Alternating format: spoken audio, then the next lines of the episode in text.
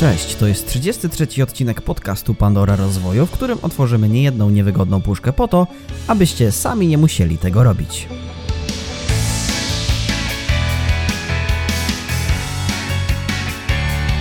Dzisiaj porozmawiamy o zakładaniu własnej firmy. Czy każdy może być przedsiębiorcą? Co jest ważne w prowadzeniu działalności i czy warto przejść z etatu do własnego biznesu?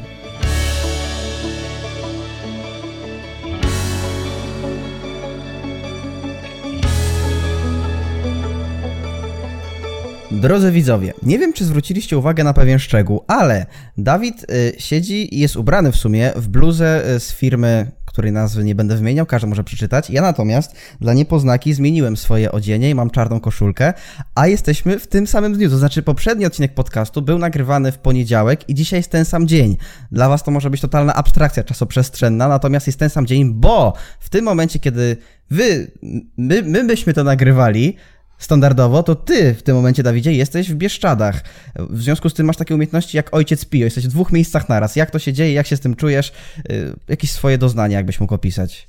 Wiesz co, no to jest w ogóle fajne, że potrafimy z dużym wyprzedzeniem sobie zaplanować nagrywanie podcastu i generalnie robimy to systematycznie raz w tygodniu w poniedziałek, tak żeby do środy e, premiera każdego odcinka mogła się ukazać. Ale tak jak powiedziałeś, ja w tym momencie, kiedy wy słuchacie tego podcastu, bo słuchacie go w środę, dwa tygodnie później, ja jestem już w Bieszczadach, w związku z czym e, w tym momencie, kiedy to nagrywamy, powinienem być... No normalnie u siebie w domu i nagrywać, ale jestem w Bieszczadach, ale wy myślicie, że ja to nagrywam, ale tego nie nagrywam, bo nagrywam to wtedy, kiedy nagrałem poprzedni odcinek.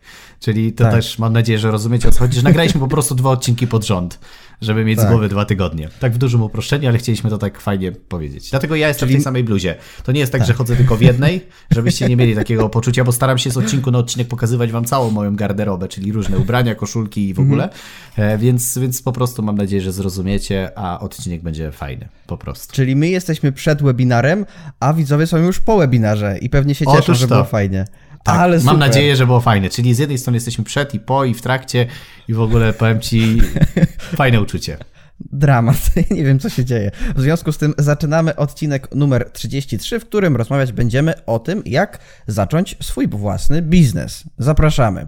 No i właśnie, i a propos tego, jak zacząć swój własny biznes, no to chyba każdy ma problem z tym całym procesem, bo wydaje się, że to jest dużo formalności, dużo papierów, od czego w ogóle zacząć, jak przez ten procent, y, proces przejść. W związku z tym, co robimy? Chcemy założyć firmę, mamy pomysł, mamy pewnie jakieś chęci, jak to łączymy w jedną spójną wizję?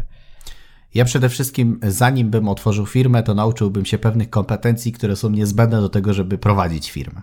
Bo otworzyć firmę to jest żaden problem. Tak naprawdę udając się do urzędu miasta, składając wniosek do CIDG, możemy otworzyć działalność gospodarczą w ciągu jednego dnia tak naprawdę, a nawet, nawet mamy... w ciągu 15 minut Dokładnie. przez internet. Ale mówimy po prostu w ciągu jednego dnia, mhm. bo wiesz, to, to, to różnie bywa. No ale zakładamy, że możemy to zrobić w ciągu dnia.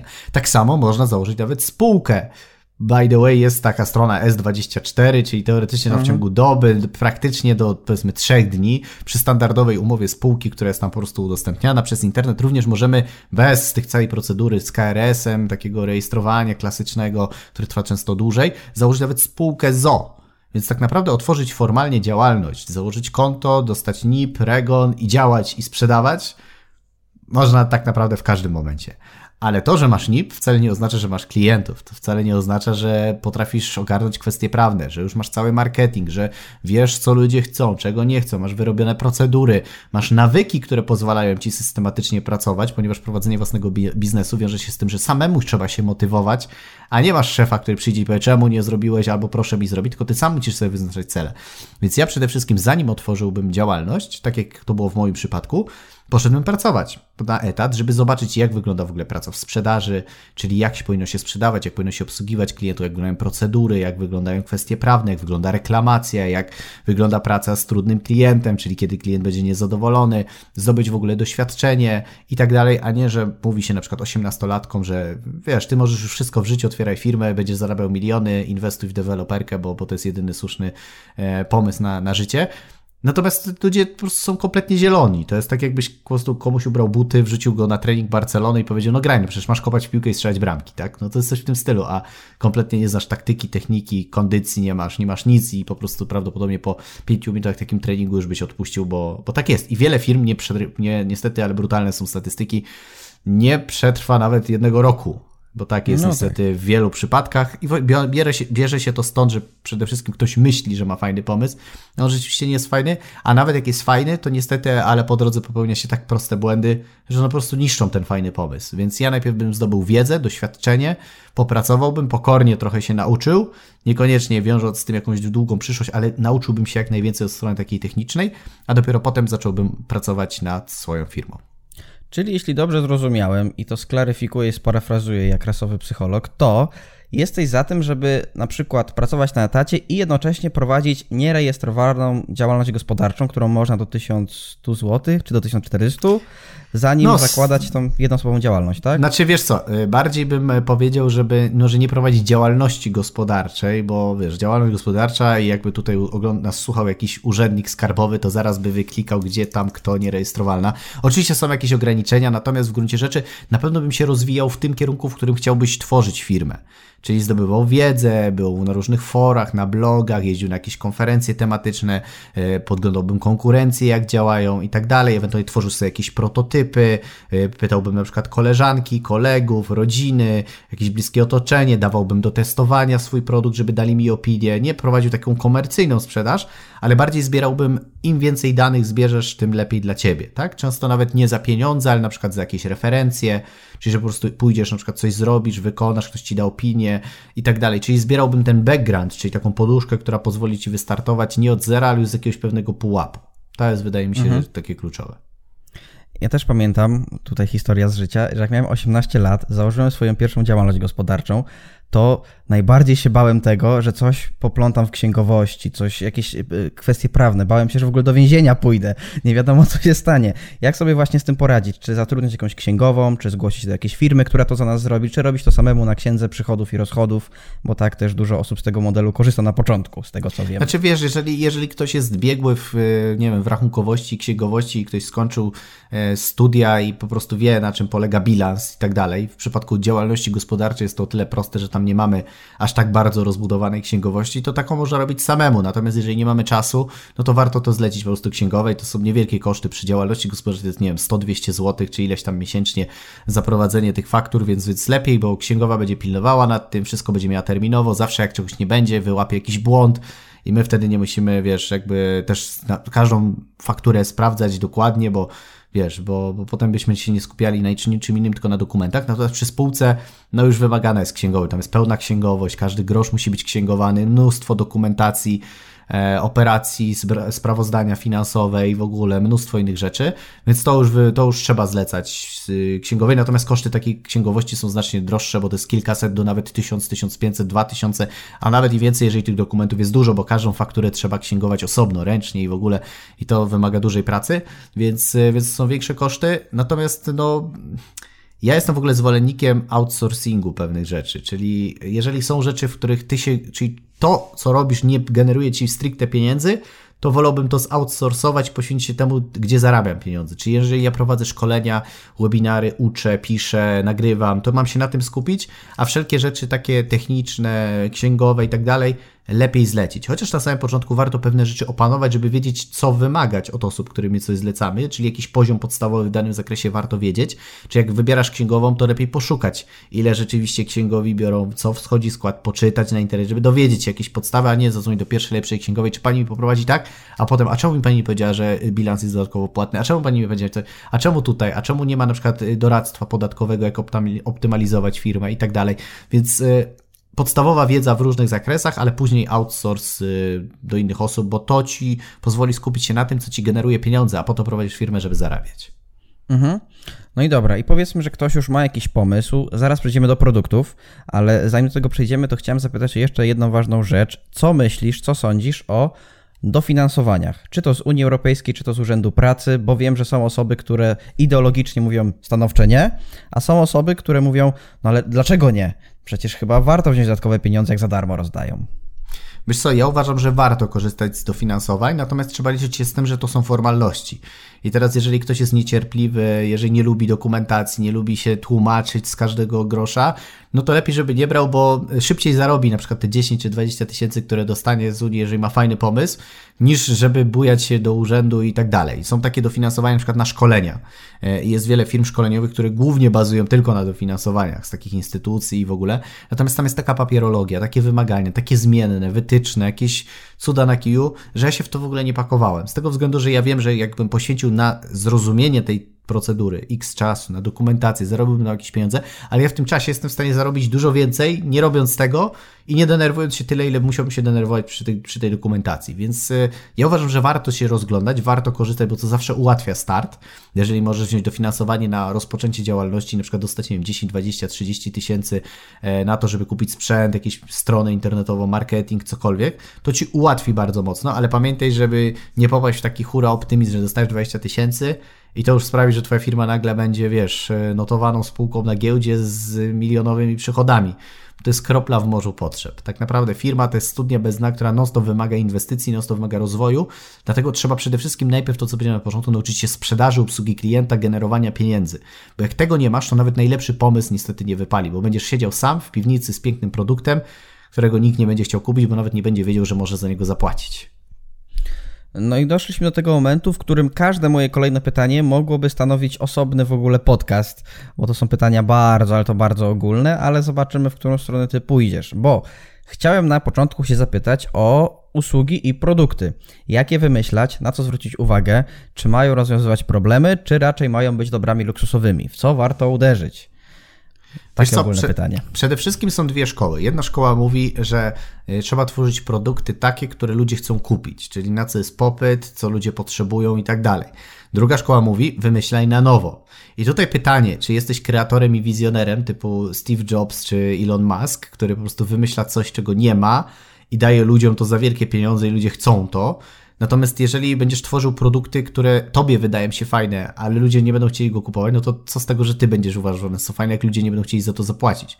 Często ludzie próbują wymyślić koło na nowo, a tak naprawdę wystarczyłoby to koło, które już jest, ładnie opakować, nazwać i też można sprzedać. Więc tu wszystko zależy od tego, jakim jesteś, jakim jesteś typem osobowości, bo jeżeli rzeczywiście jesteś kreatorem, który wymyślił coś innowacyjnego, to jak najbardziej polecam i wspieram wszelkiego rodzaju startupy, firmy, które wymyślają coś naprawdę kreatywnego, bo to zmienia nasz świat, pobudza gospodarkę, w ogóle wprowadza dużo innowacji do naszego świata. Natomiast z drugiej strony jest mnóstwo produktów, które można zmodelować, troszeczkę ulepszyć, e, być może przejść przez strategię Blue Ocean e, i troszeczkę pewne rzeczy zutylizować, pewne rzeczy zmienić, e, pewne rzeczy wzmocnić, dodać jakąś unikalność i w tym momencie to będzie całkowicie nowy produkt. Czyli nie trzeba wszystkiego wymyślać od podstaw, więc ja na samym początku skupiłbym się na tym, która branża by mnie interesowała. Czy to bardziej usługi, czy raczej produkty? E, czy, czy bardziej klient taki korporacyjny, czy bardziej indywidualny? Więc też trzeba sobie mniej więcej obrać jakiś kierunek e, i zacząć tworzyć produkty w oparciu o to, co ci się w głowie rodzi i weryfikować, bo jeżeli sprzedajesz i nie idzie, produktu nie kupują, to nie ma sensu cały czas rzucać tego samego produktu, coś trzeba z tym zrobić, trzeba to zmieniać, modyfikować do takiego stopnia, żeby ludzie to chcieli kupować, więc e, zbyt bardzo przekombinowane produkty na samym początku nie są dobre, więc ja uważam, że na początku zacząć od jakichś prostych produktów, żeby nauczyć się biznesu, nauczyć się doświadczenia, nauczyć się pewności, zbudować pewną stabilizację finansową, zbudować sobie poduszkę finansową, żeby ta firma miała i potem z tej poduszki ewentualnie inwestować w jakieś innowacje, coś bardziej rozbudowanego, iść bardziej w te bardziej zaawansowane projekty, bo jeżeli zaczniemy od czegoś turbo zaawansowanego i nas to zgniecie, to popłyniemy cało, po całości. A jak na samym początku popełnimy drobne błędy przy jakichś takich prostych projektach, to one nie będą dla nas aż tak kosztowne i zawsze możemy coś z tym zrobić. Więc ja przede wszystkim zawsze pamiętałbym o tym, żeby zacząć od prostych rzeczy i potem ewentualnie ulepszać w trakcie. No właśnie, i skoro mamy już ten produkt pierwszy, jakiś tam prosty produkcik, który naszym zdaniem jest dobry, no i rzeczywiście znajomi, rodzina i też osoby niezależne mówią, że jest fajny. W związku z tym to jest najwyższy czas na to, aby pozyskać pierwszych klientów do biznesu. Jak to zrobić w ogóle? Gdzie się reklamować? Jak dotrzeć do tych ludzi? No bo chyba najłatwiej, najtrudniejsze jest dotarcie do powiedzmy pierwszych 100 klientów, a potem już ta kula śnieżna się chyba nakręca. Znaczy, wiesz co, ja uważam, że lepiej w ogóle zdobyć klientów, zanim w ogóle będziesz miał produkt. To jest w mhm. ogóle, wiesz, tych pierwszych. To jest najlepsza chyba szkoła, jaka może być. Czyli powiedzieć, że ty chcesz coś takiego i na przykład ludzie wykorzystują to na zrzutkach. Czyli tworzą jakiś projekt crowdfundingowy, że coś chcą zrobić, mówią zapłaćcie mi za to, a ja to dzięki temu stworzę i te, te osoby, które się zrzuciły, dostaną to jako pierwsze. Czyli tak naprawdę nie ma produktu, jest pomysł, który ludzie już za niego płacą, bo chcą, żeby to ujrzało światło dzienne. I ja uważam, że warto na przykład ogłosić jakiś start jakiegoś projektu, że coś chcesz zrobić, zobaczyć jaki będzie popyt, a potem dopiero zacząć to robić, bo jeżeli okaże się, że nie ma popytu, to może warto tego nie robić. No bo bez sensu jest inwestować dziesiątki na przykład tysięcy złotych w coś, co na przykład kupią dwie osoby, bo nikt tego nie będzie chciał, a to by się wydawało, że każdy to kupi, nie? Więc, więc też trzeba zwrócić na to uwagę, że można na przykład, nie wiem, jest coś takiego jak e, Elon Musk przed wypuszcza internet taki e, satelitarny, który nazywa się Starlink i możesz go kupić, ale dostaniesz go dopiero za parę miesięcy. Czyli on niby już jest wymyślony, niby jest stworzony, ale tak naprawdę nie jest produkowany jeszcze na masową skalę. I w tym momencie zapisując się na stronę, podając adres, masz informację, do trzech miesięcy przyjdzie na przykład tam twój sprzęt czy coś. Więc wypuszczając takie produkty, widzisz jaki jest popyt i wtedy tak naprawdę zaczynasz masową produkcję. Zresztą tak samo jest przed sprzedażami wielkich różnych rzeczy, że najpierw się sprzedaje, a potem się realizuje i tak dalej. Więc ja bym na samym początku najpierw bym poszukał klientów, powiedział, że coś mam, ładnie to opakował, zrobił PDF-a, zrobił jakąś wizję, wizję tego wszystkiego, pozyskał paru klientów, stworzył, a potem ewentualnie na bazie już tych klientów wyciągnął referencje, doświadczenia i bym to po prostu zwiększał i skalował. No ale właśnie jak docierasz do tych klientów? Bierzesz przypadkowy adres mail, czy przypadkowe numery? Musisz, musisz szukasz... wiedzieć, to jest bardzo proste. Mhm. No jeżeli masz produkt, który rozwiązuje określoną potrzebę, to musisz wiedzieć, gdzie ta potrzeba nie jest zaspokojona, u kogo. Czyli, że masz produkt dla par, no to zastanawiasz się, gdzie pary są, gdzie te pary mogą na przykład spędzać czas, w jakichś kawiarniach, e, w różnych miejscach i tak dalej. Zastanawiasz się, jak do tych osób dotrzeć. Mogą być jakieś grupy tematyczne na Facebooku. Możesz wykorzystać standardowo na przykład reklamy na Facebooku, wytargetować bezpośrednio do osób zamężnych i tak dalej. E, możliwości i sposoby dotarcia do klientów jest tak naprawdę są nieograniczone. Nawet możesz wziąć ulotki i pukać od drzwi do drzwi, tak łopatologicznie. Chociaż nie polecam, bo to jest mało skuteczna forma. Natomiast tak naprawdę przede wszystkim musisz wiedzieć, jaką główną potrzebę realizuje Twój produkt. Bo jeżeli tego nie wiesz, to tak naprawdę nie wiesz, kto ma to kupić. Czyli jeżeli masz chleb, no to wiesz, jaki chleb zaspokaja główną potrzebę i kto może chcieć jeść chleb. I na pewno nie będziesz reklamował chleba na grupie facebookowej dla ketogenicznych dietetyków na przykład, no bo to może nie do końca Chyba, że będziesz miał chleb, dietetyczny, ketogeniczny z takich nasion, na przykład bekonowy, bab... bekonowy bądź z usek babki jajowatej na przykład, no nie? No. Więc wtedy ma to sens. Natomiast ty musisz wiedzieć, że twój produkt musi mieć jakąś przestrzeń. Więc jeżeli coś sprzedajesz, to gdzieś to musi być. I, I na przykład to jest takie zabawne, że jest tak zwany merchandising, że w momencie, kiedy na przykład są walentynki, jest, są bombonierki jakieś, to obok na przykład są e, często reklamy prezerwatyw, no nie? Tak jakby przypadkowo chcieli jedno z drugim połączyć, bo wiedzą, że to jest może to być obok siebie zasadne w tym okresie, nie? Więc tak samo ty musisz zastanowić się, gdzie twój produkt powinien być eksponowany. Czyli gdzie twój klient, który ma tą niezaspokojoną potrzebę, się znajduje, gdzie on jest, co on robi, gdzie on przebywa, w jakich miejscach, gdzie czyta, jakie grupy przegląda, gdzie możesz mu się pokazać, że on chciałby być tą zainteresowany. No bo raczej yy, na dyskotece nie wystawisz stanowiska z y, nowoczesną okładką Pisma Świętego, nie? No bo na dyskotece raczej nikt nie będzie kupował Pisma Świętego, tak? Ale już w jakichś innych miejscach jak najbardziej. Więc tutaj trzeba zawsze znaleźć przestrzeń, gdzie ta ekspozycja Twojego produktu będzie zasadna. No i to jest droga, którą trzeba wykonać, kiedy się otwiera firmę, czyli przede wszystkim wiedzieć, kto jest moim klientem, kto jest moją grupą odbiorców, jaką on ma potrzebę niezaspokojoną, którą ja jestem w stanie zaspokoić i gdzie tą osobę mogę spotkać. Czyli gdzie ta osoba po prostu w internecie czy na żywo może chodzić, gdzie ona jest. No, ekspozycja Pisma Świętego na dyskotece to jest całkiem ciekawy pomysł i muszę przyznać, że będę o tym myślał przez najbliższe dni. Jeżeli by to była wersja po śląsku ze slangiem młodzieżowym, myślę, że wtedy owszem. Nie okay. wiem, czy w ogóle ktoś to wymyślił, czyli Pismo Święte slangiem językowym po śląsku. O, ciekawe. To, to zostało w tym momencie już opatentowane, więc jeżeli tego słuchacie, to prawdopodobnie już nie możecie tego zrobić. Tak, no, tak, tak, lecieć. tak. Dobra. Dzisiaj, e, w poprzednim odcinku, kiedy nagrywaliśmy, czytaliśmy o ROI, o tym współczynniku, czyli o zwrocie z inwestycji. No i niektóre osoby, tak mam takie wrażenie, jak patrzę na losy różnych przedsiębiorców młodych, które zaczynają, no to oni nie wiedzą, ile trzeba włożyć, żeby wyciągnąć, tak jakby, bo koszty reklamy, koszty, koszty pracy, no to to wszystko kosztuje. Więc jaki jest według Ciebie taki optymalny współczynnik ROI albo ROSE, albo zależy, jak go nazwiemy, tak go nazwiemy. Po prostu chodzi o to, ile ile trzeba włożyć, aby wyciągnąć i jaki to będzie dobry poziom. Czyli wkładam To 10 jest- tysięcy, to to, ile te- mam z tego wyciągnąć? To jest, to jest w ogóle fajne, że w ogóle mówisz o tym, że najpierw trzeba wsadzić, żeby wyciągnąć, no bo nie da się wyciągnąć, jak nie wsadzisz. No tak, no to... To jest, to, jest, to jest w ogóle bardzo fajne, że o tym wspomniałeś. Myślę, że wielu słuchaczy w tym samym momencie, kiedy używałeś tego zdania, się uśmiechnęło, tak jak ja, bo to było tak bardzo wyraziście Tak. przez ciebie powiedziane. Także jeżeli już w coś wsadzamy, to wsadzamy, żeby to nam przyniosło jakąś inwestycję, prawda?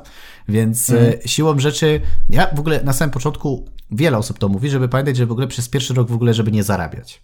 W sensie nie, żeby nie zarabiać, że nie chcesz, tylko żeby liczyć się z tym, że możesz nie zarobić. Z tego względu, że jak otwierasz biznes, to pierwszy rok głównie powinieneś inwestować, rozwijać, yy, dbać o tą firmę, nie od razu cashować i monetyzować dla siebie, tylko pozwolić jej się rozpędzić.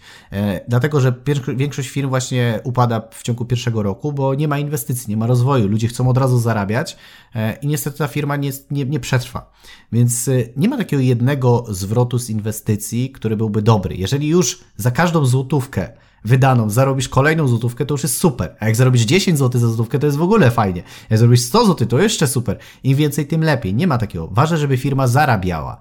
I teraz, jeżeli firma ma x kosztów, to ty musisz zarobić przynajmniej x na to, żeby ta firma mogła zarobić. A co więcej, to jest na plus.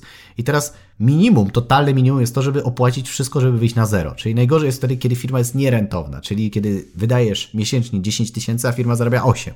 Następnego zarabia, znowu potrzebujesz 10, a zarabiasz 7. Czy już masz 5 w plecy w dwóch miesięcy i cały czas idzie w dół.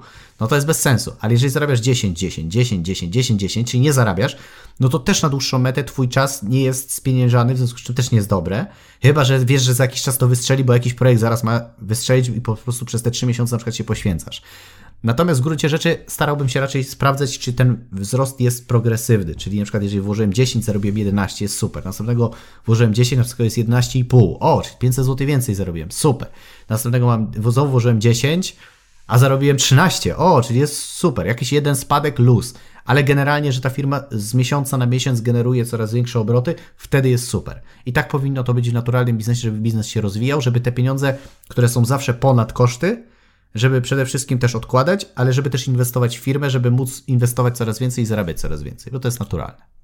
Dla mnie zawsze zabawne jest to, że są spółki, które w swoim e, rozliczeniu e, rocznym e, podają, że mają straty i co roku mają straty, już na rynku są kilkanaście lat i co roku są straty. To jest- się, to się nazywa optymalizacja podatkowa. to się nazywa. Adrianie. Tak, Tak, No to ja się wiem, nazywa ja optymalizacja podatkowa i mm, nie zarabiają te spółki, tak. No nie zarabiają, dobrze.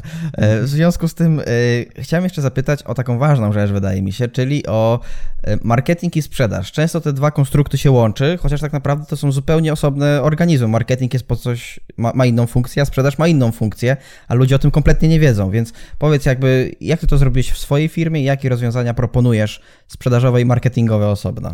Znaczy wiesz co, przede wszystkim trzeba zrozumieć, że i potrzebny jest marketing i jest potrzebna sprzedaż. Czasami właśnie jest taki problem, jak rozmawiam przykład z marketingowcami, że firmy zgłaszają się do firmy marketingowej, myśląc, że firma marketingowa przyprowadzi im klientów, że marketing załatwi im sprzedaż. A tak nie jest. Marketing przyciąga, marketing pokazuje, marketing eksponuje. Hej, jestem, jestem fajny, zobaczcie tu, ale on nie sprzedaje. Sam marketing sobie nie sprzedaje. Do tego jest potrzebny proces sprzedażowy, jest potrzebny webinar sprzedażowy, jest potrzebny konsultant, który dopnie klienta, sformali- y, wiesz, zrobisz jakąś umowę, dopniesz i tak dalej. Więc y, dla mnie Wojtek Bizub, taka osoba, która w marketingu w moim odczuciu jest y, przeze mnie zawsze promowana, reklamowana, bo robi bardzo dobrą robotę na rynku. E, on powiedział takie zdanie właśnie, że marketing i sprzedaż to są bracia, które id- idą razem. I jak masz sprzedaż, a nie masz marketingu, to sprzedaż zawsze będzie taką, taką sierotą, która po prostu musi cały czas sama chodzić i prosić się o to, żeby coś tam sprzedać. A kiedy jest sam marketing, to jest taką sierotą, bo nie ma kto tego, że on krzyczy, że jest fajnie, żeby ktoś przyszedł i zrealizował to, o czym on mówi. A kiedy idzie i sprzedaż, i marketing, no to oni w tym momencie marketing krzyczy, a sprzedaż podbiega i finalizuje. I wtedy, wiesz, sprzedaż się nie męczy, bo marketing przywołuje klientów, a marketing się nie męczy, bo sprzedaż, y, wiesz, y, keszuje, czyli zaprasza do kasy. Więc jedno i drugie musi być zrobione, czyli odpowiednio, kiedy mamy firmę, musimy zrobić odrębne procesy marketingowe i odrębne procesy sprzedażowe.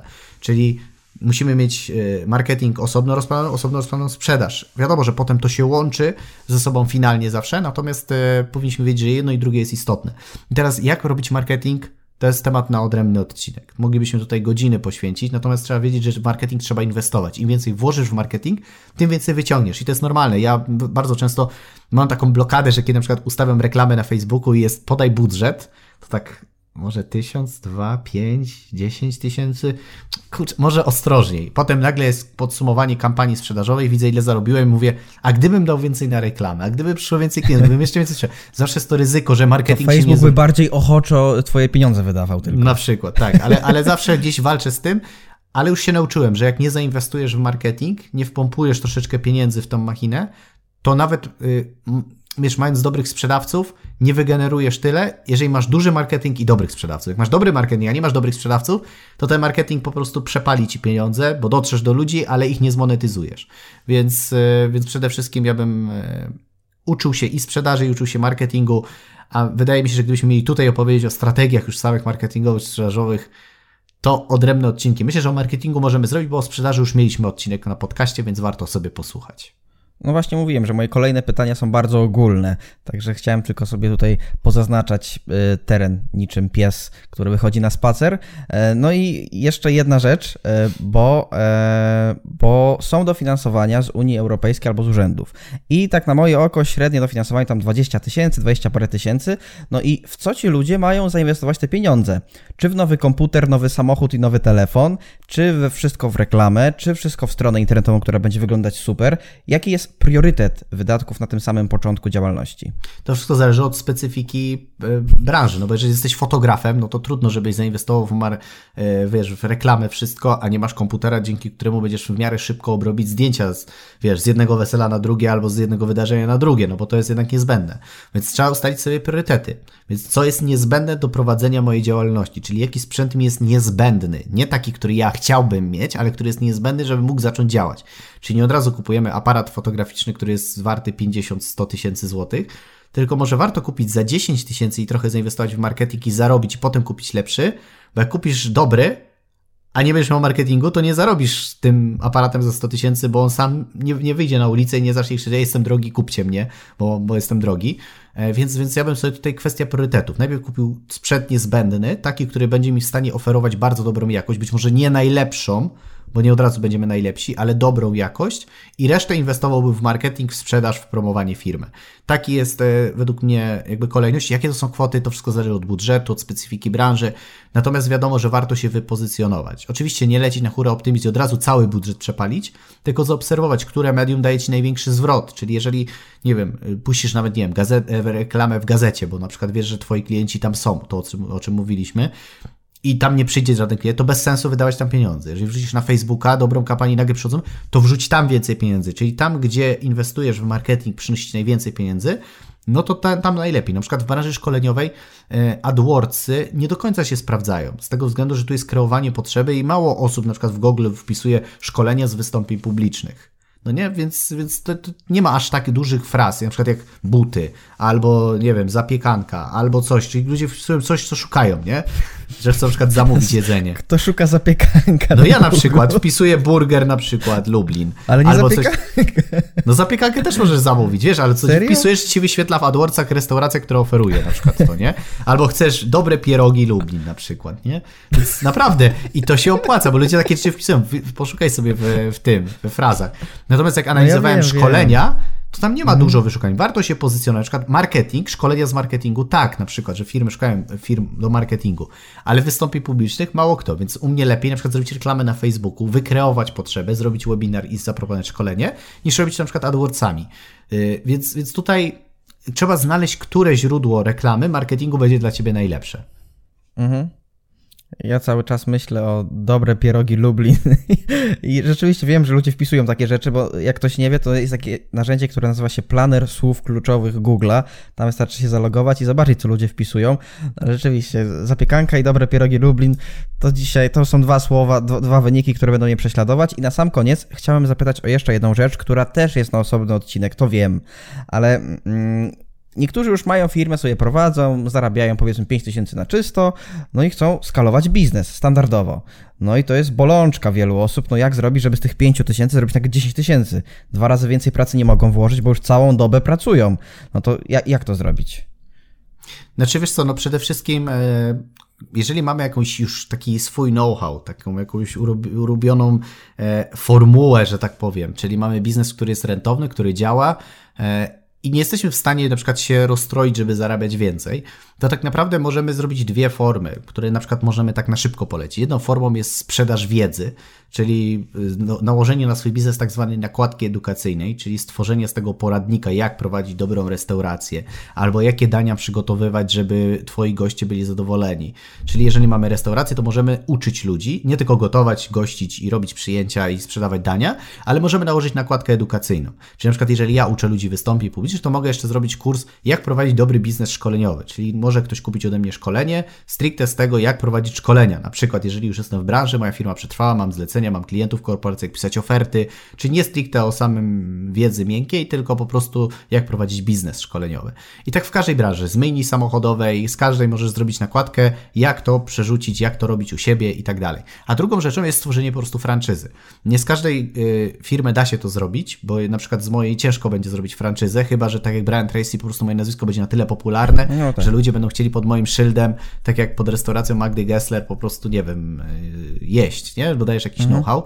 Natomiast to jest trudne. Natomiast jeżeli masz jakąś firmę, która jest policzalna, która jest y, możliwość stworzenia pewnych procedur i ktoś, kto zduplikuje, będzie miał takie same efekty, to możesz zrobić tak zwaną franczyzę. Więc tu też sugerowałbym poczytać, jeżeli masz firmę, która ma fajny know-how, ma procedury, ma sprzedaż, ma wyniki, możesz z tego zrobić franczyzę, dać komuś swoje logo, swoją nazwę, swoje procedury, systemy sprzedażowe e, i tak dalej, i tak dalej, i automatycznie ta osoba dostanie gotowy biznes, a ty w zamian za to, że, że mu dajesz już pewnego gotowca, dajesz mu e, jakąś opłatę od jego sprzedaży, czyli on będzie ci płacił za to, mhm. że w ogóle sprzedaje, bo ma twój produkt. Czyli tak działa między innymi powiedzmy McDonald's czy inne firmy. E, czy I tak samo jakąś licencję, dokładnie, za żabka i tak dalej. Tylko pytanie, czy żabka jest typową franczyzą, bo sądzę, że to jest agencja. Tam jest to trochę inna forma jakby prowadzenia. No trochę tak. To też tak, trzeba tak. zobaczyć. Ale są firmy, które na przykład z lokalnych firm, na przykład znam takiego człowieka, który miał myjnię parową, miał jedną u siebie w mieście i zrobił z tego franczyzę i w tym momencie jest 40 jego logo jego firm po prostu w całej Polsce na przykład, nie? I w różnych o. częściach Polski po prostu mhm. jest. E, trzeba stworzyć, dobrze franczyza musi być stworzona, muszą być procedury, muszą być wytyczne, musi być określony dostawca, logo, wiesz, wszystko to trzeba ładnie zrobić z tego taką książkę firmę, jak to się mówi. E, no, tak. no, nie będę mówił, jak to się dokładnie robi, bo to jest bardzo zaawansowany proces, natomiast jest to rozwiązanie i wtedy możesz to skalować, bo w tym momencie nie macie w tym miejscu, ale ty i tak na tym zarabiasz, nie?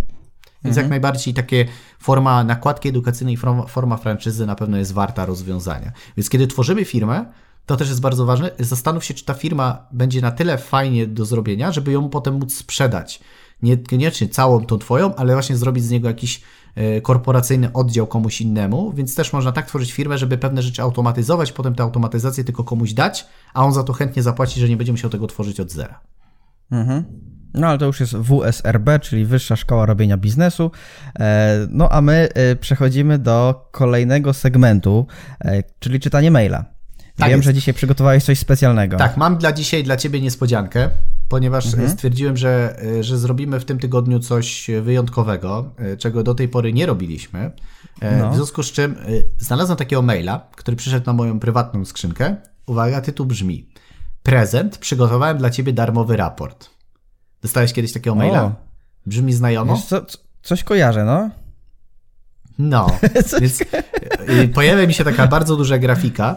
Resum no. tygodnia. No. Wiesz, o kim mowa? to wie. Tak, przyszedł ten magiczny czas, żeby z, ten pośmiać się tak, z własnego maila, a że ty piszesz maile, więc będę tak jakby śmiał się z ciebie, a nie z siebie, chociaż to ja piszę maila, no nie? Więc no generalnie... ty piszesz maila, no, tak, ale to ja ale piszę. No ty tak. redagujesz, więc, więc... No dobrze, więc śmiejmy się teraz z siebie. Uwaga. Cześć. Czas na kolejny resum tygodnia. Chcemy być tacy, wiesz, bardzo międzynarodowi, że resum, tak. że nie podsumowanie tygodnia jak wszyscy, nie tylko no międzynarodowy. International. Tak, jest, wiesz, po prostu. Dzisiaj zaczniemy od raportu, który możesz przeczytać bezpłatnie. Jest on wynikiem moich trzymiesięcznych analiz, obserwacji i działań. Jezu, człowiek się poświęcił trzy miesiące, żeby coś przeanalizować i ludziom teraz chce to dać za darmo, raport. No dobrze. Wariat. TikTok, a, czyli to ten, ta aplikacja dla dzieci. Jak a. skutecznie tworzyć treści. Uwaga. Możesz myśleć, że TikTok nie jest aplikacją dla ciebie, bo słyszałeś, że wygłupiają się na niej dzieci. O, jak przygotowuję grunt pod internet. Tak. Jest instalacja. Możesz myśleć, że TikTok wa- że na TikToku wartościowe treści nie mają prawa bytu. Dobrze, że tam ktoś nie napisał odbytu, bo mogłoby być troszkę źle. No ale dobra. Na, na razie sobie radzisz, poczekaj. Natomiast zaskoczę cię. No dawaj, dawaj. Mam konto na TikToku, które obserwuje ponad 100 tysięcy osób, a moich widzów zdobywałem bez tańczenia, śpiewania czy wygłupiania się. No proszę. 100 tysięcy. No rekord, 100 tysięcy. naprawdę. Naprawdę. Po prostu Robert Lewandowski, mający 30 milionów na swoim Facebooku, mówi: Brawo! 100 tysięcy. Potężna liczba. Celebryta. Celebryta. Czerwony dywan. fejmu, no co? Czerwony dywan. Dawałem konkretne rady i wskazówki z zakresu relacji i komunikacji, które pomogły tysiącom osób. Teraz, jak czytam tego maila, tak wyobrażam sobie takiego Dawida niczym mędrzec, który z Władcy Pierścieniu ogłasza mądre rady dawałem wszystkim, przynajmniej wobec i mam 100 tysięcy ludzi na TikToku. A nie masz w archetypie marki mędrca? Nie, odkrywcę. Nie. Odkrywcę masz. A, Tak. odkrywcę. Ty także możesz założyć konto na TikToku i budować swoją markę osobistą, docierając do tysięcy osób w prosty sposób. No widzisz. Prosty. Czyli najpierw pokazałeś, że też jesteś człowiekiem, a potem, że to też jest możliwe u innych. Wszystko jest Patrz, zawsze jak takie fajnie. proste. Proste to pójść do toalety i zrobić swoje potrzeby, a nie robienie zasięgów. No ale dobra. Aby to zrobić, powinieneś poznać podstawowe mechanizmy działania TikToka i dowiedzieć się, co działa i co jest skuteczne. Dzisiaj udostępniłem darmowy, podkreślam, darmowy Trzeci raport, już, no. w którym podaję 10 wskazówek, zawsze taki wiesz, 10, 10, 10, No 10. standardowo. 10 albo Niezbędnych 7. do tworzenia treści na TikToku. Jeżeli myślisz, że TikTok nie jest dla ciebie, po przeczytaniu tego raportu możesz się mocno zdziwić. O, jaki w ogóle... Będę w szoku. Raport może przeczytać tutaj. No i pewnie trzeba coś O. pewnie sprzedać, no bo jeżeli był darmowy raport, to chyba nie ma nic za darmo. TikTok Masterclass. A, O. wiem po co był ten raport. Po to, żeby sprzedać pewnie kurs. W ciągu Jest dwóch i pół miesiąca opublikowałem kilkaset filmów na TikToku, docierając do kilku osób. Tak, kilku milionów osób. A takich zasięgach możesz tylko marzyć, publikując treści na Facebooku, Instagramie czy YouTube. Ale zhejtował YouTube'a. Pewnie dlatego, że nie umie robić YouTube'a i Instagrama, dlatego pisze, że na TikToku można. No ale dobra. Jeżeli chcesz dowiedzieć się, w jaki sposób możesz dotrzeć do tylu osób i zbudować silną markę osobistą, na TikTok Masterclass jest idealnym narzędziem dla Ciebie. Czyli, że nie szkolonko będzie sprzedawane. Szkolenie online No. w tym tygodniu miało swoją premierę, dlatego jego cena jest dużo niższa niż tradycyjnie, natomiast obowiązuje tylko do niedzieli. Czyli jak to czytamy, to już nie ma tej ceny. Przykro mi. Ci, co się spóźnili, mają problem, czyli ja. Bo ja nie kupiłem, chociaż go sam zrobiłem. No ale dobra. Uzyskaj dostęp do TikTok Masterclass. Wszystkie szczegóły odnośnie kursu poza stronie internetowej. O! A dalej mamy co widać. Jak znaleźć życiową drogę? Reklama podcastu. To musi być naprawdę ładne. Nie no. Myślę, że dalej nie będziemy czytać. Na samym końcu łysy gość życzy mi dobrego weekendu.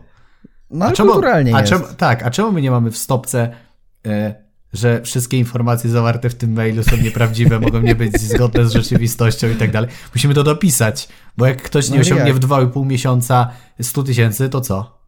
Ale nie było ani razu obietnicy, że tyle osiągniesz. A no to racja. Przepraszam. Ja no ważę tak. na słowa, spokojnie.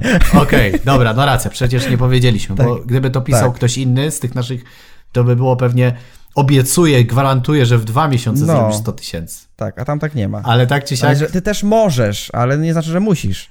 ale to, ale powiem ci, jak to czytam, to taki cringe mam, nie? Wiesz, kurde. No jest, Zaskoczę ja cię. Mam ponad 100 tysięcy osób na TikToku.